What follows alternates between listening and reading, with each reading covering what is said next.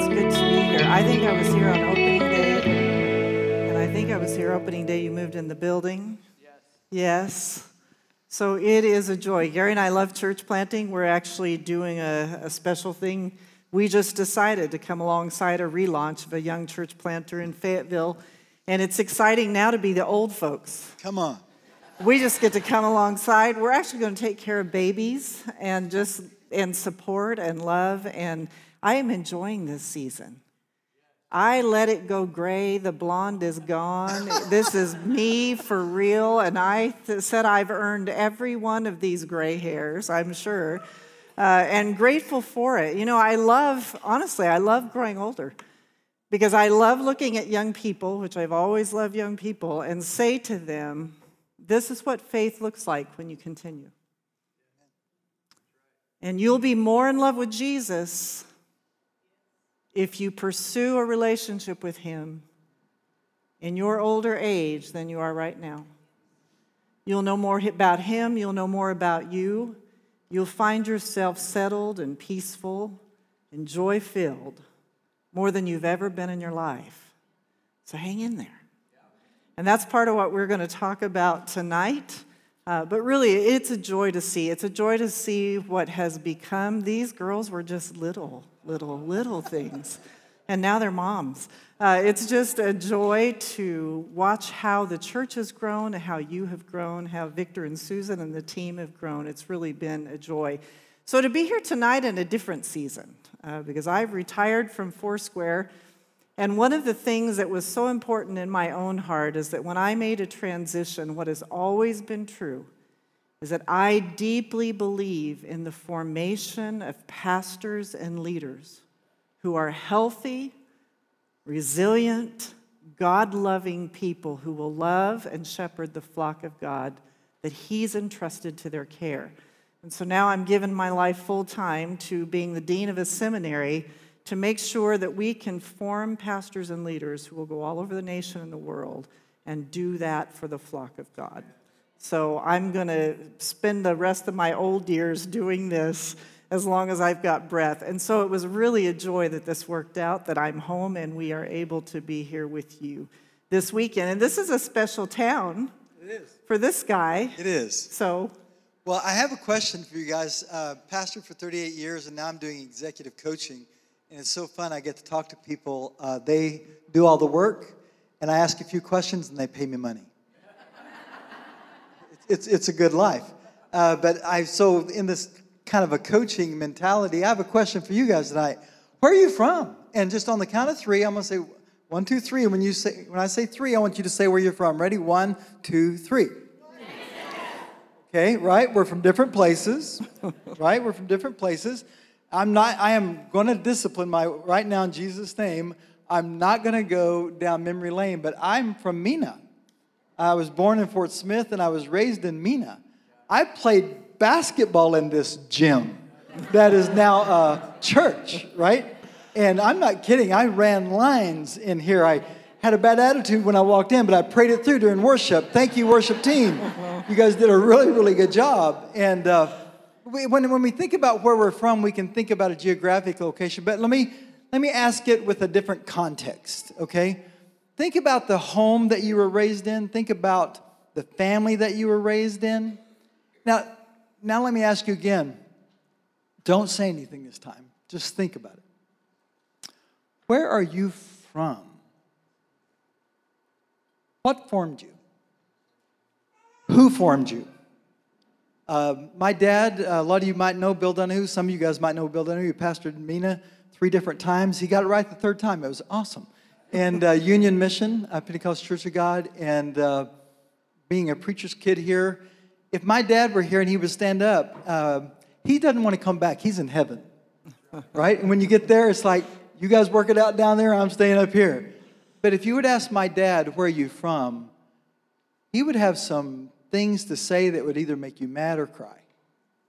Because where he's from is a mother of prostitution, uh, alcoholism, abuse, and some other things that just aren't appropriate to say in public, right? That's where he's from. Where am I from? I'm from a pastor's home with no abuse, with no alcoholism. Jesus can change where you're from. So if I were to ask, I'm going to ask it one more time. So we're thinking about the geogra- ge- geography of where you're from. We sometimes like where we are, and I think probably here there might be. Are there a few people moving into the, to this region of Arkansas? There's one or two. But we're, I think where we are, I don't know if it's 34 or 54 people a day in Bentonville. Uh, we live in Bella Vista. It's 34 or 54 people for the last two years. That's been the average of new people moving in. And a very common question is, where are you from? Where are you from? Where are you from? I want to go deeper than just geography. And I don't want to ignore, but I just want to say we don't need to focus on the bad places that we're from. Be grateful for the good homes that we came from. But this time I'm going to ask it and then I'm going to give you an answer to consider. Where are you from?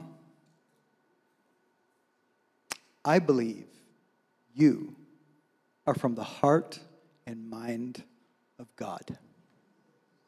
He is your heavenly Father. And we need to live life from that identity. So, your theme this weekend of birthright, we connected to identity. Because a birthright is the concept of things being due to a person upon or by fact of their birth. Where are you from? From your birth, or due to the order of your birth. Your theme verse in 1 Peter is a declarative statement about who you are.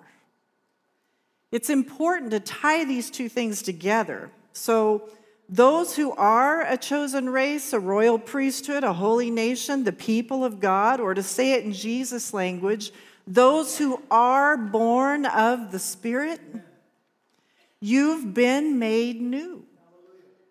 Born again, as we say it, a child of God. A birthright is closely linked to identity which refers to our sense of who we are as individuals and as members of social groups. It also refers, and for some of us, this is a big part of it, to how we think others perceive and label us. So, some of us weren't born in a family of origin that secured a birthright or a healthy sense of identity.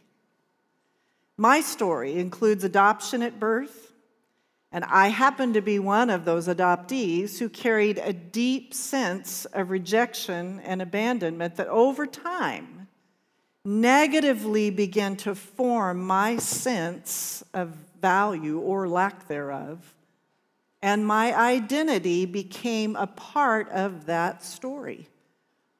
Yet it was that origin story that brought about the circumstances that caused me to die to the person I'd created for years. For my mother who adopted me sake and for my sake. I formed my identity around her need and my perceived lack of value. And I created a person and lived her out pretty well for 32 years. I could fake it till you make it with the best of them. I had a persona that I thought you would accept, and I would change her however I needed to make sure you would accept her because I couldn't handle rejection or abandonment again. And at 32, that all crashed and burned because that doesn't work too long. And out of that, I died to that person. And at 33 years old, interesting number, interesting age, though I had accepted Jesus at the age of five, I really didn't own in my soul what I'm going to be sharing with you this weekend until that death and rebirth. And that's exactly what it was. I say I was born again again. Until Jesus, in his kindness, please hear this, said, Enough my flourishing, my happiness, and my peace were directly linked to those around me and how they thought and felt. I was a peace at any price. If he was happy, I was happy. If he was sad, I was sad. It was awesome. My flourishing was linked to everything external. There's no security in that. There is no depth in that. There is no peace in that. Now, I won't tell you that death and rebirth was easy. I won't tell you it was without pain. Dying to self, even if it's a self you don't like, is hard to do. But I will tell you that every bit of it has been worth the joy and the contentment I now live in, knowing I'm living who I was born to be and where I'm really from. But I also want to tell you, and the meat of the message tonight, when we get to the scripture, is that that identity has been tested over and over again. And acutely in the last four years in my 60s. Don't let that be bad news, young people. It is a beautiful journey with God because every time the testing comes, the deepening comes. And we're going to walk through the story of the identity of Jesus and the testing of Jesus to see where this is really grounded in. Is anybody aware that we have an adversary? We have an enemy? Uh, what's his name? Satan, Lucifer, the devil, uh, jerk, right? Whatever, just go for it.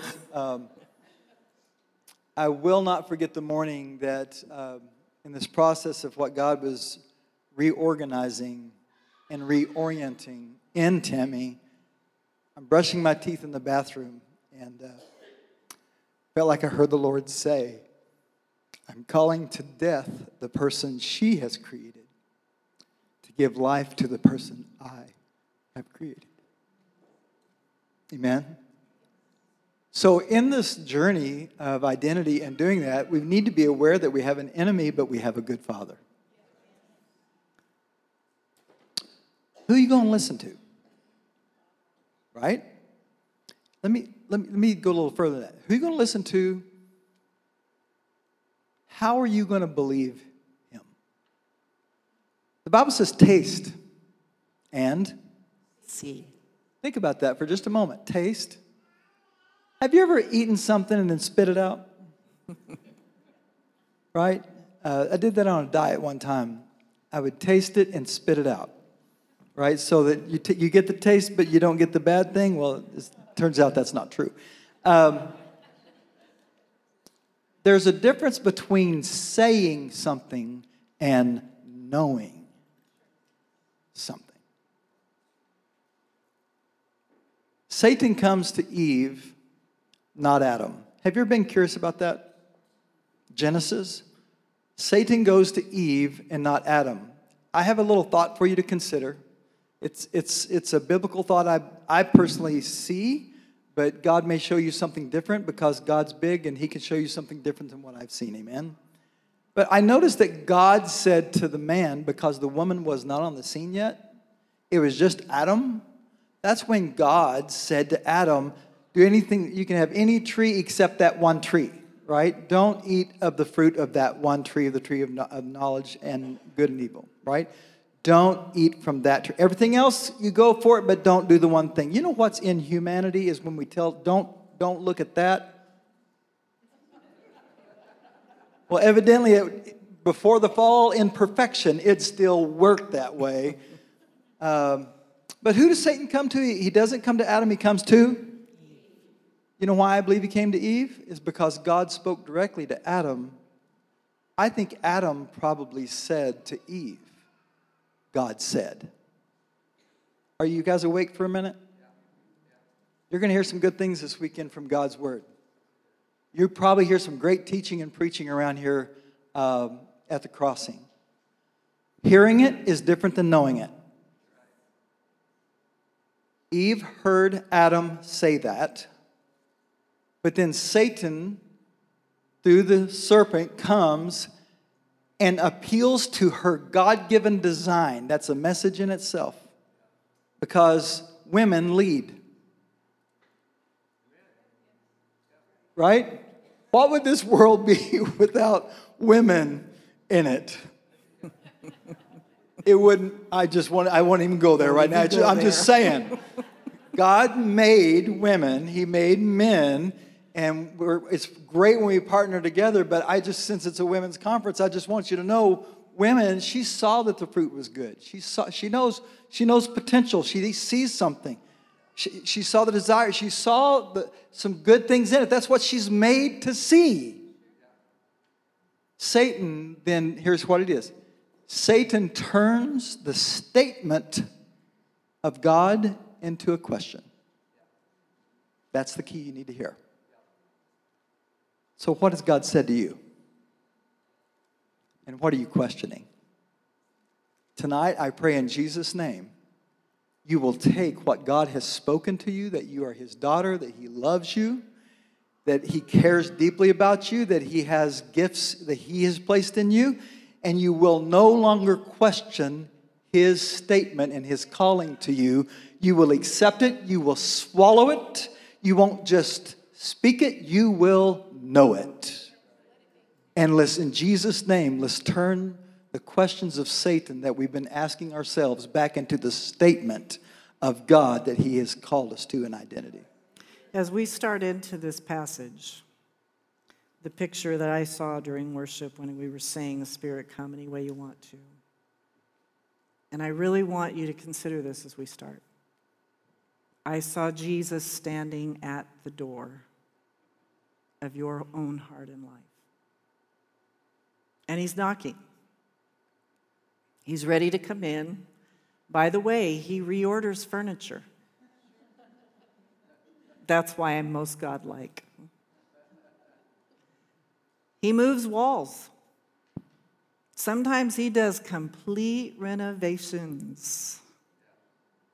I found out you can tear down everything on a house and leave one wall, and it's still considered a remodel. And I went, you know what? I think God did that in my life.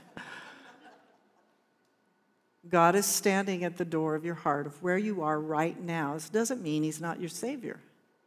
It means He's wanting to enter and deal with some things about how you view yourself, how you believe others view you, and what you're grounded and settled in. And I want us to look at the story of Jesus. See, we can look at other, a lot of other people and a lot of other things, but we follow Jesus. And so we're going to look at Jesus' story, and I'm going to encourage us tonight follow Jesus. So, four years ago, there was an event that happened in my life that had way too much to tell, but it was the deepest test of this original issue of mine. And for four years, I've been walking out what I want to share with you tonight. And God has used this passage over and over and over again. So it's Luke's story of Jesus' life. Mary was told in Luke 1 that she's going to have the Son of God. I still can't wrap my mind around a teenager being told that. And she only says, How's this going to happen? He answers, and she says, Be it unto me according to your word. I thought, oh God, if we just had that kind of faith, right?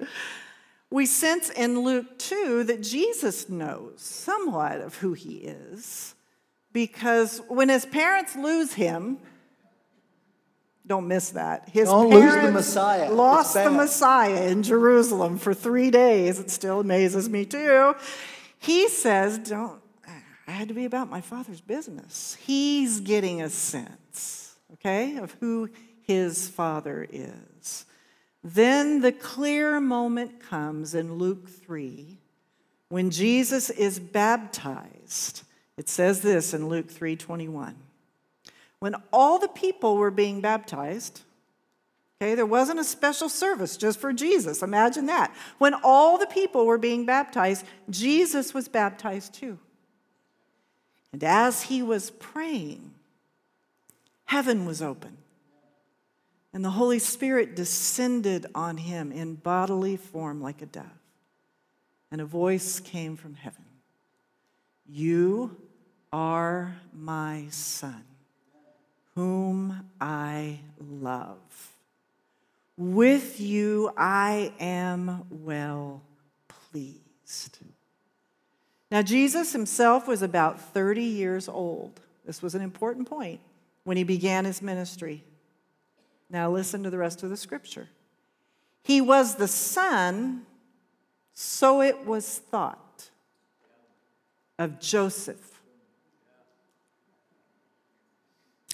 I want you to notice this text because it's a very interesting thing. If you only read Matthew, you miss this because Matthew does a whole different thing with the story. But Luke, after recording Jesus' baptism, goes into a genealogy. Now, the bad thing is, with most of us, if we're not trained about how to read scripture, we think that's the most boring part of the Bible, so we just jump over it, right? Can I tell you that some of the most exciting part of who we are as a people of God is found in genealogies? And I want you to look at why. If you read the genealogy of Abraham, he only takes Jesus' lineage back to, or to Jesus in Matthew, he only takes it back to Abraham. Luke doesn't do that. Notice the verse. He was the son, so it was thought, of Joseph. And then he goes into Jesus' lineage. And what Luke does is he goes all the way back to Adam. And then he says, Adam, son of God. This is such an important point. He's showing every family line goes back to Adam Son of God, including Jesus. Now, after he's given that history, they've said he's a son of Joseph. Luke takes him back to Son of God, and then it says this After 40 days of fasting, he was hungry. Well, why? Well, Jesus was led by the Spirit into the wilderness to be tempted by the devil. Now, wait a minute. He's had 30 years of growing up as Mary and Joseph's son, normal, except we see this little 12 year old blip. He's starting to get something. Then, like everybody else, he gets baptized at 30 years old, and something pretty phenomenal happens at the baptism. And then it says, from that point, coming up out of the water victorious, the first thing that happens is he's led by the Spirit into the wilderness. Now, I don't know about you, but when I go into the wilderness, I don't think about it as being led by the Spirit. Right? We want to blame the devil. We want to say this is the devil's fault. Well, you got to see what it means to be led by the Spirit into the wilderness means God has a thing He's going to do in you that can only happen in the wilderness. That can only happen through extreme testing and often only happens in the most severe suffering. Now, I don't know why that is. It's, I wish God would write this story a different way. But I have discovered that the sweetest essence of His presence flowing through my life only happens after walking through the darkest wilderness. And this is what happened in Jesus. And I'm going to compare the baptism and the test, and I want to go back and forth and I want to show you this. I had never seen this before in all my years of studying scripture till the last four years. So Jesus is in the wilderness. He's fasted 40 days. I can't fast 40 minutes without going hungry. And he's fasted 40 days. And afterward, he's hungry. And the tempter came to him. And I want you to look at what he said. We focus on make these stones bread. That's not the point of this test. The point of the test is if you are the Son of God. Now, wait a minute. The people think he's Joseph's son.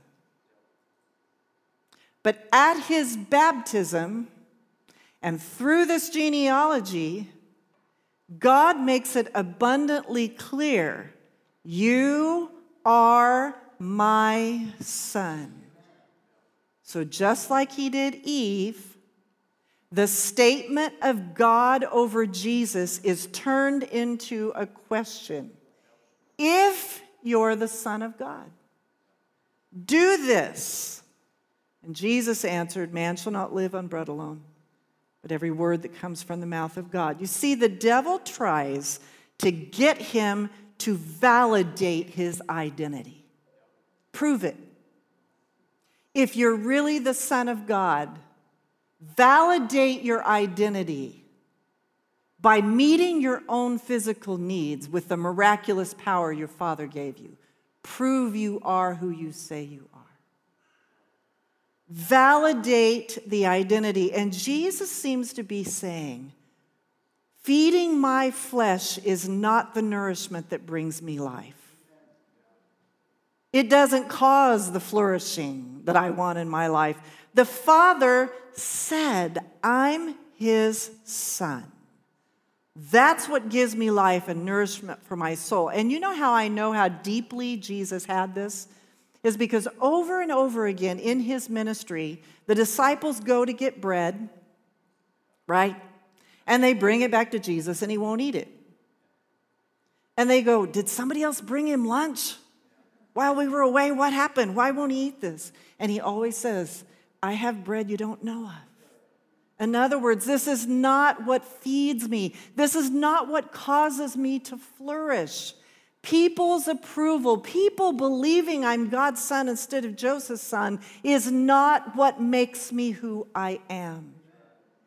There's a one place in scripture when Jesus, it says that Jesus knew their minds. Jesus knew their hearts. He didn't even trust people's opinions.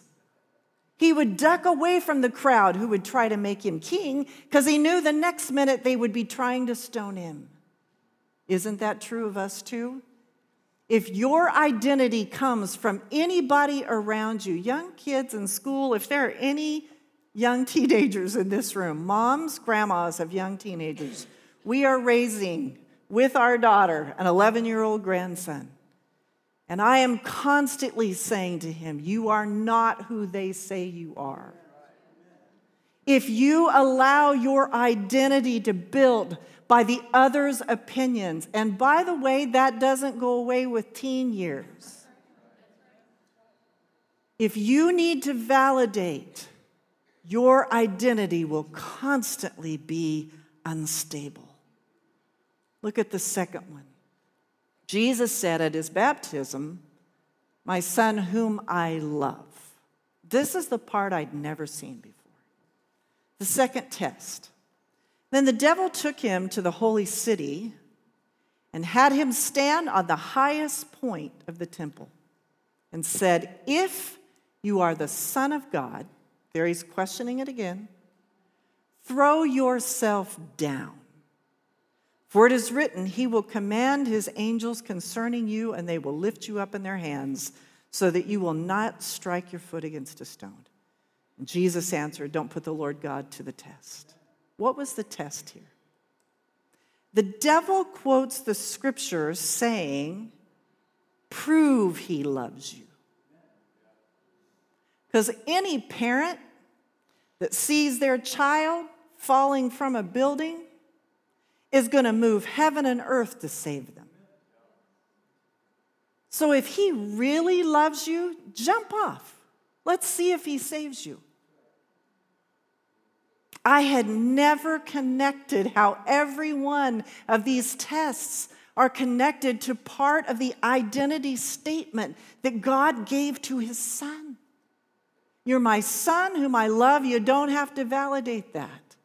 You don't have to prove it. You don't have to jump off a building to see if I will catch you to prove your love. Now, this is really important because my tendency, and I get a hunch, probably yours too, is when we get hurt or when something happens, our response is if God really loves us, why'd He let that happen? Right? It's our natural response. What the enemy was saying to him is if God really loves you, he won't even let you scratch your knee. That's what that verse is saying in the Old Testament that he's quoting. I don't need to test or prove his love for me. Jesus said, in essence, whether he saves me or not, I know he loves me. Because what happens here is temporary, it is not eternal. Later, we know this. Friends, think about this because the Father didn't save him he would be crucified. And he would cry out, Why have you forsaken me? The humanity and the divinity of God wrapped in flesh knew the Father's love. Love is deeper than a momentary action of proof.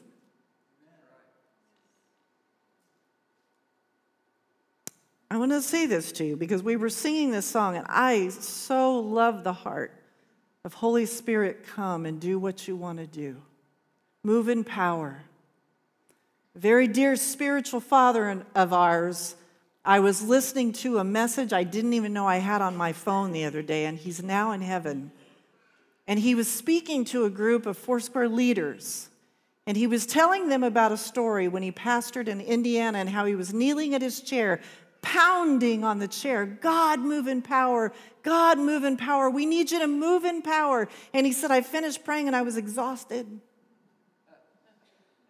And he said, so gently, the Holy Spirit said, My power is my love. There is no greater power than the love of God. And when that is settled in your heart, heaven or earth cannot move you. In fact, what I prayed for you all the way up here today is because I know and read the word and believe it when it says that the love of God is shed abroad in our hearts by the Holy Spirit. So while we're singing these songs tonight, I am very well aware that all the words that we may speak to you will not convince you of God's love.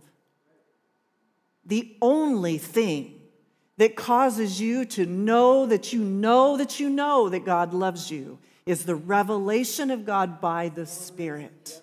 And I have prayed all day that God's Spirit would somehow open this up to you to understand in a deeper way than you have ever known that no matter what you've walked through on this earth, you are God's daughter whom He loves. And we will not understand everything that happens here. But we cannot equate the love of God with what happens on earth. Because the forces of this earth are not heavenly yet. We're not there yet, where one day we will know only perfection and no tears and no sorrow and no pain and love like we've never encountered before. I've decided we have to have a heavenly body to really encounter all that God's love really is. We can't even handle it in this mortal. And see, when you know that you know that God loves you, when stuff happens, it's just stuff, no matter how dark it is. And as you walk through the wilderness, even the valley of the shadow of death, the most painful suffering you could ever know in your humanity, you will remember that when Jesus is hanging on the cross, asking God why, it's recorded in Scripture so that we would know it's okay to ask why. That He remembers our frame and He knows we're just dust. And that He knows that our humanity can't make sense of this. I just told my grandson, Eli, I can't figure this out. I've studied this book. I've put myself through school. I've done everything I know. And here's what I've come to the God of this universe is far beyond anything I will ever understand nor make sense of. And I'm so glad He is. Because if I could figure Him out, that's a really small God. And I wouldn't serve one that I could understand that well. So there's a mystery that makes this whole thing beautiful. But this is what I know by the Spirit. When I'm baptized, in my death and in my resurrection, Jesus said, You are my daughter whom I love. And he said the same thing to you. You don't have to prove it, you don't have to validate it. Now, this third one is really interesting because the last thing he says is, With you I'm well pleased. Well, here we go again, because we humans are really big about attaching pleasure to behavior. So if our children act in pleasing ways, right? If they behave right, we're well pleased. Well, here's the problem with this statement. The scripture told us that Jesus began his ministry at 30 years old. In other words, when this baptism takes place, he had not done one thing that would cause the Father to say that. There had been no miracles performed that we see. I mean, it says his ministry began at 30 after the baptism, after the wilderness. Why could God say, I am pleased with you? Because God takes delight in you being his child just because of who you are. Because you're his. It is not based on our performance. So the devil took him to a very high mountain. And he showed him all the kingdoms of the world and their splendor. And he, this is so funny. All this I will give you if you will bow down and worship me. Jesus said, Away from me, Satan. Worship the Lord your God and serve him only. This is what Satan was, in essence, saying to him Show your father how you are like him wise as a ruler, competent to be king. Well, now, isn't that kind of what he said to Eve? If you eat this fruit, you'll be like God. You'll be wise and knowing. You'll know how to what? Rule your own soul. The temptation from the first person to tonight, all of us in this room, is for you to rule your own soul. I discovered that I am a lousy ruler. and God knew that too. He's not pleased with me because I behave well. See, this is so tied to me because when I was growing up, that, I mean, I, I, there was a reason I never got a B until I met him. I had to mentor her into getting a lower grade. everything in my life had to be perfection so that I wouldn't be rejected again. I spent my whole life making sure I behaved well so that I would not be rejected again or left. And here's the reality your behavior is not what makes you pleasing to God. I see this in church all the time. Friends, we're some of the most exhausted people on the planet. And we say it's in the name of the kingdom of God. And yet, I just don't find that in the life of Jesus. And what's really interesting to me is I wonder if we're not really trying to earn his love and earn his approval, even though we would never say that. And here's what I came out of this saying I don't follow him and serve him to be loved. I am loved, and so I follow him and serve him. And that motivation changes everything. Do you know what it does? I can say no to things. yeah, yeah, I can say no to things. And to people. And people for the sake of being healthy. You see, the seductive nature of this may appear to be right. Serving, serving, serving, giving, giving, giving, going, going, going. And yet, in the sense of that, we never measure up. We never reach ours or other people's standards. Jesus knew the trap. God alone leads and rules our lives. God alone is all wise, all knowing. We are all his children, his servants. And God is well pleased with you, his daughter, just he was with him, his son. I want you to think about this a minute because I've, I've hit on two things that we are called to be. We're called to be his child, and we're called to be a servant, which means whatever he says to us, we do. Okay? It's real simple. But there's one more time in Scripture that it says we're called to something. And I have found that most of us have um, not highlighted this scripture. We took a, a Sharpie to it and we, we marked it right out because we just don't want to read this one at all. I've got a few pages. Anybody else where you just want to kind of tear that one out like it didn't really fit in there? And this one is when Peter's talking about suffering, and it's a really interesting passage because it says, For this you were called. What? Suffering? That's what it says. For to this you were called, and you have an example. Everything I've been talking about. Jesus.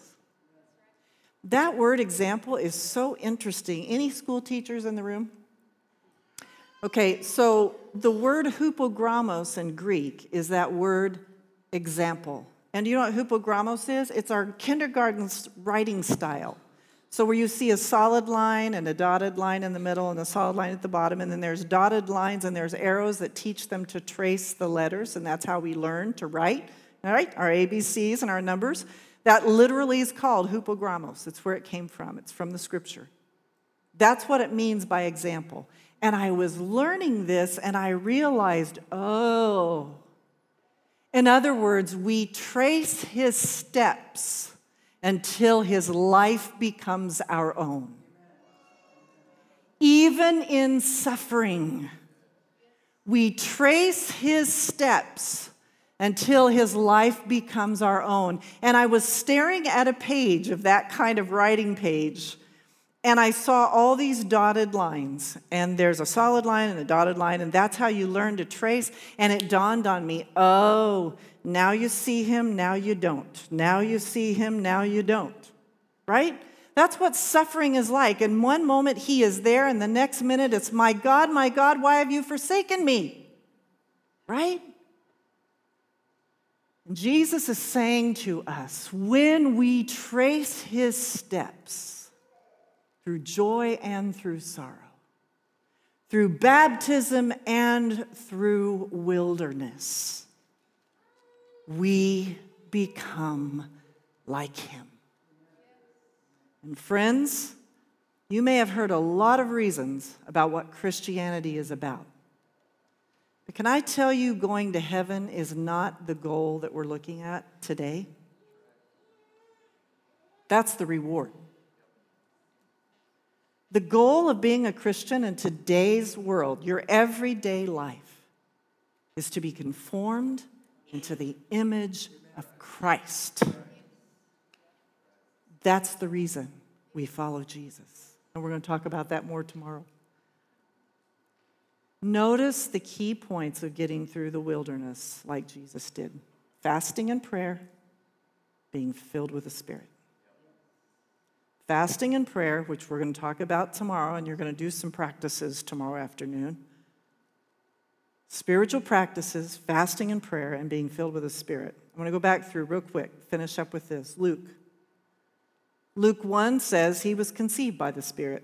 Luke 3 says the Holy Spirit descended on him in bodily form like a dove. Luke 4 said he was full of the Holy Spirit when he returned from his baptism was led to the wilderness.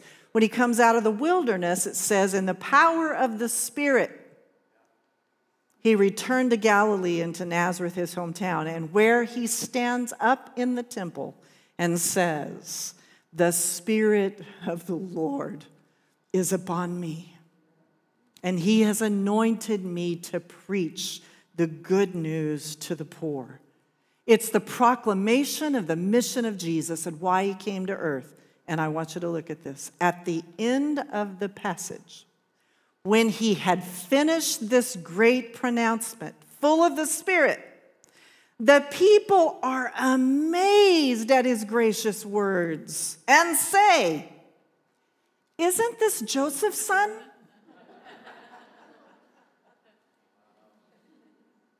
Oh man, you guys just study Luke. Luke so gets identity. The whole book of Luke, the story of Jesus, is showing us his identity. But I want you to capture something here. From there, they go to Capernaum.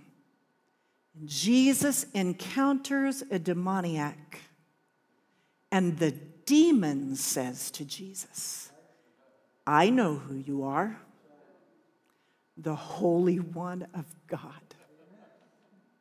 The people say he's Joseph's son, but even the demons know.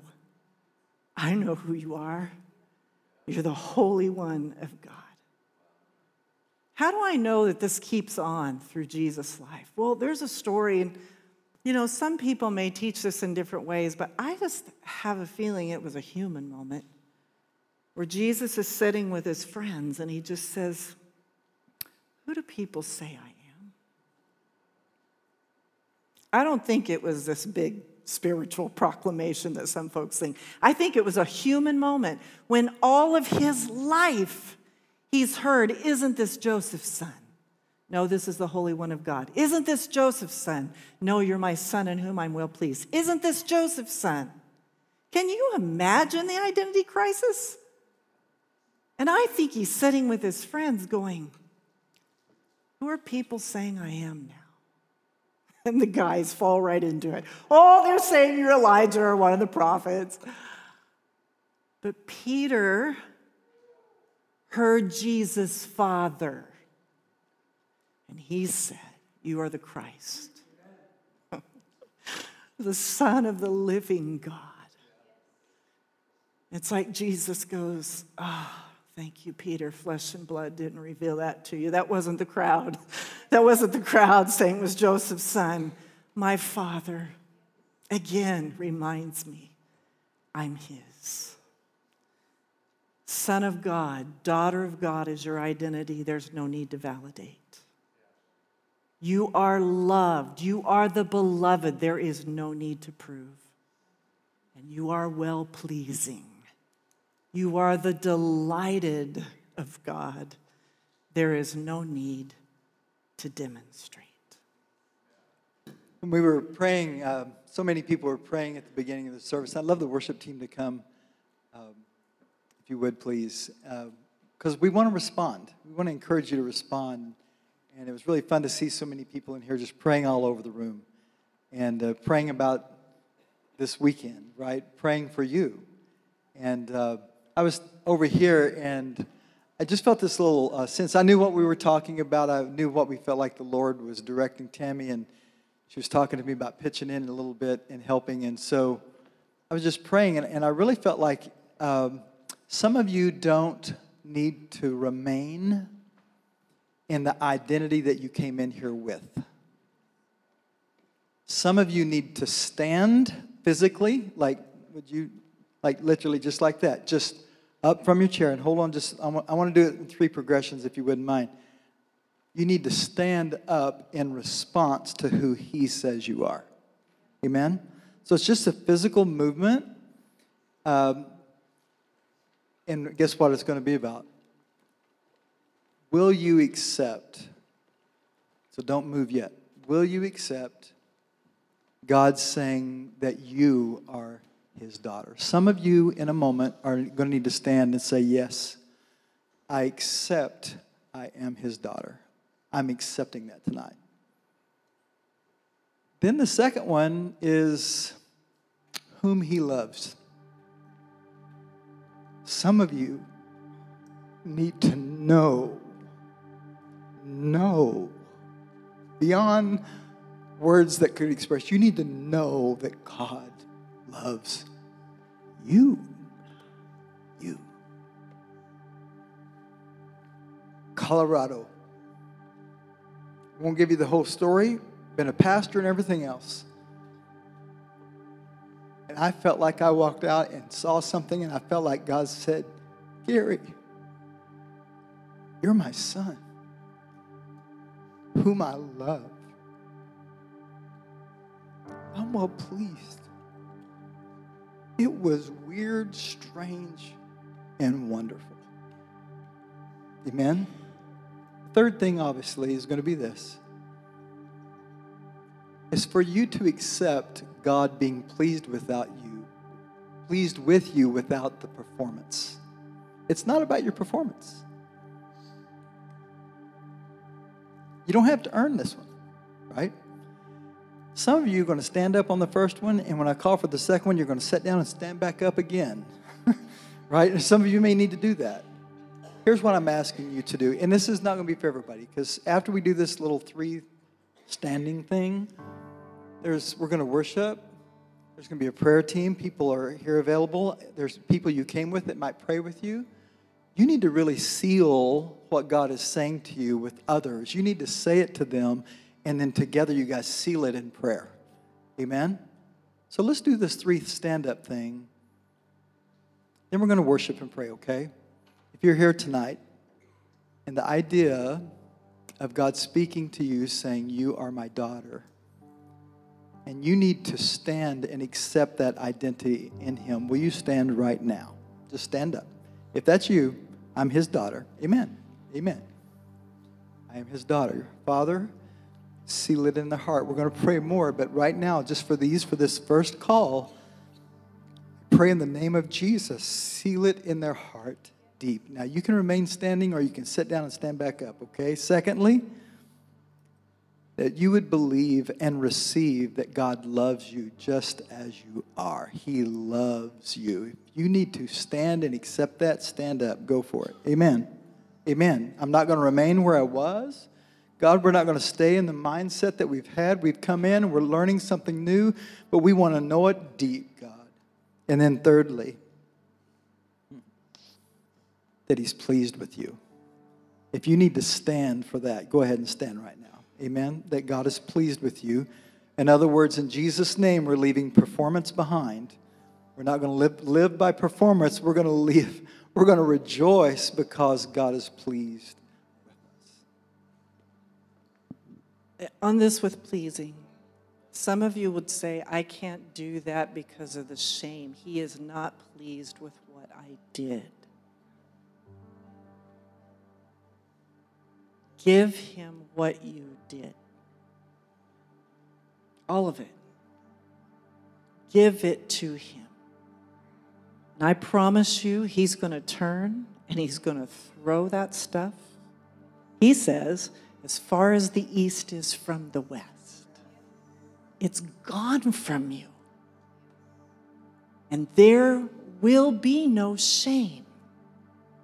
He has removed the shame of our youth, the reproach that comes with the things. Sometimes our behaviors are not to prove His love, but just to say, I've done such shameful things, I can't please you. That is the lie from the pit. Jesus suffered so you would be free from that shame. Give it to Him. If it's as simple as hand it to Him, and He will throw it far from you. Amen. If you see someone standing while we are going to worship, those around you who aren't standing, let's pray for one another. If there's more standing than sitting, then let's turn and pray for one another. Those of you that are on the prayer team, you know who you are. If you'll watch for people, let the Lord speak to your heart and see what the Lord would say. Let's pray.